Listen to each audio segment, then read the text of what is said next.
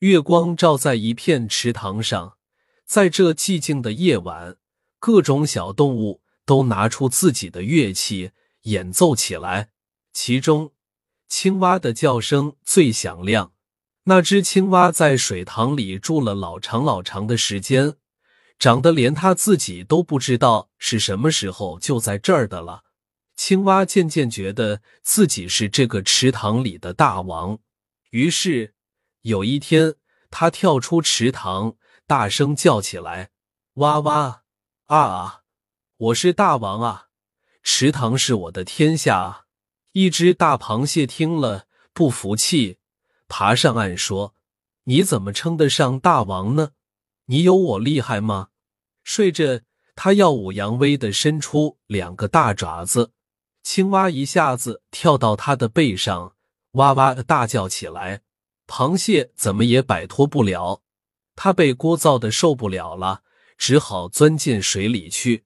青蛙更加得意的叫起来：“哇哇，我是大王了！”过了好久，一只老乌龟爬出水面，说：“你凭什么做大王啊？你有我在池塘里待的时间长吗？”我已经一百多岁了。青蛙听了，肚子胀鼓鼓的，跳到乌龟背上，哇哇大叫起来。可是乌龟根本不理他。原来乌龟老的耳朵有点背了，只能听到一点点声音。乌龟把青蛙踩到脚底下，它叫不出来了。青蛙打了败仗，他去找魔法师。请魔法师给他更大的本领。魔法师说：“我可以把你变成怪兽蛙，这样你在池塘里就最厉害了。不过我怕你忍受不了变成怪兽的样子。”但是青蛙急于称大王，还是要求魔法师把它变成怪兽蛙。青蛙变成了一只庞大的、丑陋的怪兽蛙，它昂的叫着。回到了池塘，眼尖的鲤鱼最先看到了它，吓得赶紧潜入水底去了。螃蟹吓得钻进洞里不肯出来。老乌龟慢吞吞的出来看了看，吓得缩进乌龟壳里。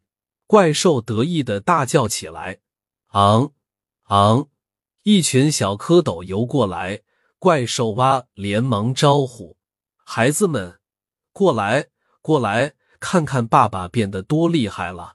可是小蝌蚪都吓得钻到荷叶底下去了。怪兽蛙虽然有点扫兴，可还是骄傲的昂叫着。